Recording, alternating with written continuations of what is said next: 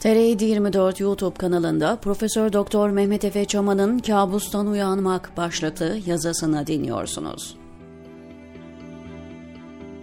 At kestanesi ağaçlarının altındaki ıslak toprakta açılmamış kestaneler bulup yuvarlığa yakın olanlarından kafalık yaparak oynadığımız, yumuşak taşları yerdeki sert betonlara sürterek yaptığımız küçük tekerlekleri bahçedeki yükseltiden alt kısma doğru meyilli rampadan aşağı yuvarlayarak yarıştırdığımız, uzun eşek ve körebe oyunlarının akşam etütlerindeki aralarda bizi kahkahalara boğduğu taş mektep yatılı günlerinde 1970'lerin sonları 80'lerin başlarına ışınlandım rüyamda birden.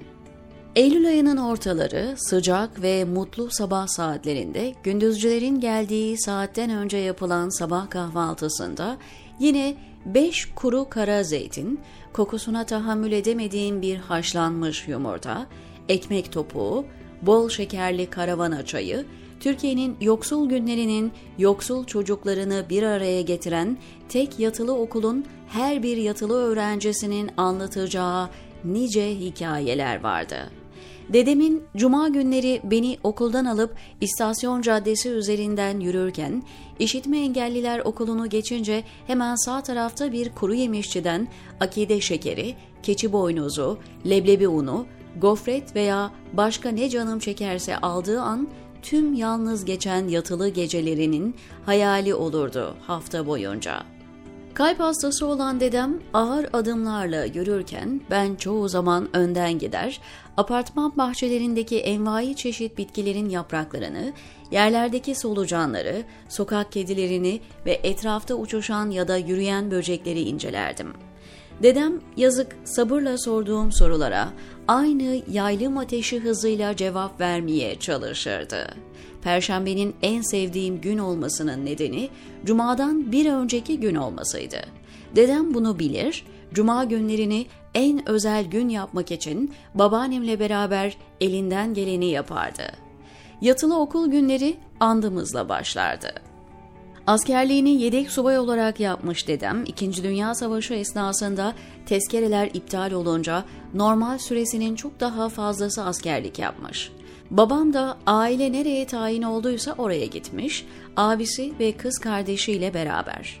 Dedem Sovyet sınırında küçük bir askeri birimde görev yaparken atı varmış. Bir gün babam ata elinden yem yedirirken at yanlışlıkla babamın elini ısırmış. Babam tüm hayatı boyunca atlardan korktu. Atlar dahil tüm hayvanları çok sevmesine karşın. O sınır bölgesinde ordu soba borularını top namlusu gibi sınırda Sovyet tarafından görülebilecek yerlere yerleştirmiş. Elde avuçta olan topun tüfeğin caydırıcılığı olmayacağını bildiklerinden akıllarınca böyle bir önlem almışlar. Dedem tezkeresini temen olarak aldığında orduda kalmasını teklif etmişler. Aileyi oradan oraya sepet gibi taşıyan dedem, babaannemin memuriyetini yakmamak için biraz da metazori bunu reddetmiş ve o da küçük memuriyetine geri dönmüş. Ama bu onun içindeki askeri de sonsuz vatan sevgisini de azaltmamış, bilakis bilemiş ve keskinleştirmiş. İşte o dede beni okuldan aldıktan sonra Göztepe'den Erenköy'deki evimize yürürken hep bayrak, vatan, kurtuluş savaşı, o İstiklal Harbi derdi ve daha nice vatanperver öyküyü bana anlatırdı. Cumartesi ve pazar günleri evdeki kalorifer borularından yaptığımız göndere Türk bayrağı çekerken asker selamı verir, sonra hayat ansiklopedisinden veya tarih ansiklopedisinden dedemin seçtiği ansiklopedi maddelerini beraber okurduk. O Tarih ve coğrafya bölümleri yine dedem ve babaannemin ortaklaşa bana ezberlettikleri kerrat cetvelinden, çarpım tablosundan çok daha fazla üzerinde durduğumuz bir konuydu. Haritalara bakmak, uzak diyarların coğrafi özelliklerini öğrenmek, tarihteki kahramanlıkları ve ihanetleri konuşmak, bayrak katlamak, katlanmış bayrağı öpüp başına koymak, milli bayramlarda onu çekmecesinden çıkartmak, sonra yine öpüp başımıza koyduktan sonra evin ön cephe pencerelerinden birine asmak. Bu rutinler dedem rahmetli olana kadar devam etti. Onun torununun Taş Mektep'te her gün andımızı coşkuyla okuyan 295 numaralı B şubesi öğrencisi Efe olması başta benim ailem olmak üzere kimseye garip gelmiyordu. Rüyada da her şey aynen bu anlattıklarımın dünyasıydı. Sanki o gerçekte, o boyutta, o zamanda vardım. Sanki şu an neysem ve kimsem o küçük yaştaki çocuğun daha yaşamadığı yıllarda oluşmuş olduğundan bir anda ortadan kayboluvermişti. Derken rüyamda bir başka zamana ışınlandım. Dedemin ölümünden birkaç sene sonrasıydı. Babaannem pazardan dönmüş, her zaman olduğu gibi başından geçen ilginç şeyleri bana anlatıyordu. Oğlum, pazarda bazı satıcılar kendi aralarında bir şeyler konuşuyorlar ama ben ne dediklerini hiç anlamıyorum. Neden sonra o satıcıların Kürt olduğunu öğrenecektim. Türkiye'de yaşayan başka bir halk, farklı dil konuşan insanlar. Yazları gittiğim İzmir'de anne tarafımda evde Rumca konuşulduğunu ama bunun gizli ve sadece ev ortamında yapıldığını biliyordum ve Kürtlerin açıktan sokak ortasında özgürce Kürtçe konuşuyor olmaları bana biraz masal kahramanlarının kötü hükümdara meydan okuyuşları gibi geliyordu. Oysa televizyonda bize sürekli bölücülerden, anarşistlerden ve teröristlerden bahsediliyor. Ertürk Yöndem'in programlarında kışın anca helikopterle ulaşılabilen ücra köylerde dilimizi konuşamayan ve bize korkunç fakir ortamda farklı bir ülkenin vatandaşı gibi gelen insanları görmemiz büyük şaşkınlık uyandırıyordu ne babaannemin Kur'an üzerindeki tekvinin sonradan Tevrat'ın bir bölümü olduğunu öğrenmem, ne anneannemin aile toplantılarında kardeşleriyle bir köşeye çekilip Rumca konuşması ve bunun herkesçe normal addedilmesi gibi işaretler benim taş mektep dönemlerindeki milli duruşumu etkilememişti. Bunu hep bir tür ayrı evren gibi algılamış, büyüklere sorduğumda da ne mutlu Türk'üm diyene demenin her şeyi açıklayan, aklayıp paklayan bir cümle olduğu söylenmişti. Kendi aralarında bir dilde konuşan insanların o sokaklarda gururla kendi kültürlerini yaşamaları bu pakta, bu Atatürk'le dokunulmaz kılınmış olan ve herkesçe gözü kapalı kabul edilen eleştirilemez Cumhuriyet doktrinine öyle açıktan meydan okuyordu. Ve benim gibi çocukları ve gençleri sarsıyordu. Rüyamda İzmir'den Gümüldür'e, Birsen teyzemle Oktay eniştemin yazdıklarına annemle beraber giderken yolda taksi şoförüyle sohbete giren 17 yaşındaki solcu delikanlı oluverdim birden sonra.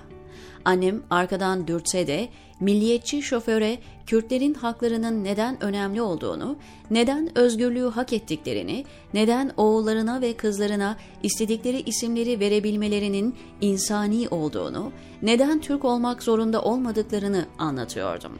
Arabadan inince annem başta haşlasa da bunu korkusundan yapmıştı ve onun da aslında benimle gurur duyduğunu o gün anlamıştım.'' Ölmeden önce anneannem bana 9 Eylül sonrası İzmir'de yangını Rumların çıkartmadığını, bunu ordunun yaptığını gözyaşları içinde söyleyecekti. Uykuda rüya görürken ağlamak mümkün müydü? Rüyada öldürülen Rumlara ağlamak, vatana ihanet olur muydu? Anneannemin ailesi İzmir'e indiklerinde Türkçe bilmiyormuş. Türkiye'de vatandaş Türkçe konuş afişleri arasında sokakta insanları eve kadar konuşturmayan bir cumhuriyetin bayrağını kalorifer borusundan göndere her sabah çekmek nasıl bir duygudur?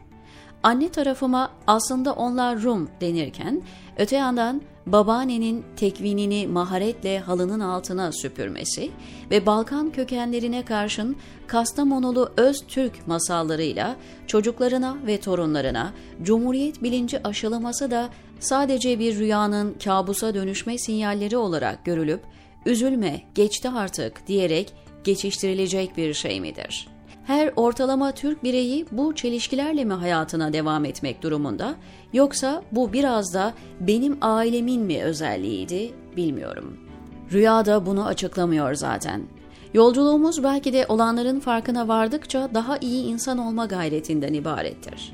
Sokakta kendi aralarında bir şeyler konuşan ve rahmetli babaannemin konuşulanları anlayamamaktan yakındığı insanlardan bugünlere 40 yıldan fazla zaman geçti. Evdeki Kur'an'ın üzerinde duran ve babaannemin arada okuduğu Tevrat'ın ne olduğunu halamla konuşmamın üzerinden de 10 yıllar. Anneannemin annesinden öğrendiği ana dilin Rumca olması bir asır önceydi. O zavallının korkudan çocuklarıyla ana dilinde konuşamaması ise en az 75 yıllık bir acı. Arada başların öteki tarafa çevrildiği 1915'ler, 6-7 Eylüller, Dersim katliamları, varlık vergileri ve nice zulümler. Geçmişe yok muamelesi yapan Cumhuriyet'in okullarında hararetle okunan andımız tarih kitabı sandığımız ama aslında Cumhuriyet'in iyi vatandaş yapma eğitimi kılavuzu olan ders kitapları, o kitapların tarihi başarı şehvetine programlı öğretmenler. Rüyalar kabusa dönüşünce uyanmak istersiniz. Ama kabustan uyanmak, rüyadan uyanmaktan zordur. Ben de kabustan uyanmak istiyorum. Artık yeter. Kabustan uyanalım. Ne olur diyor Mehmet Efe Çaman TR724'deki köşesinde.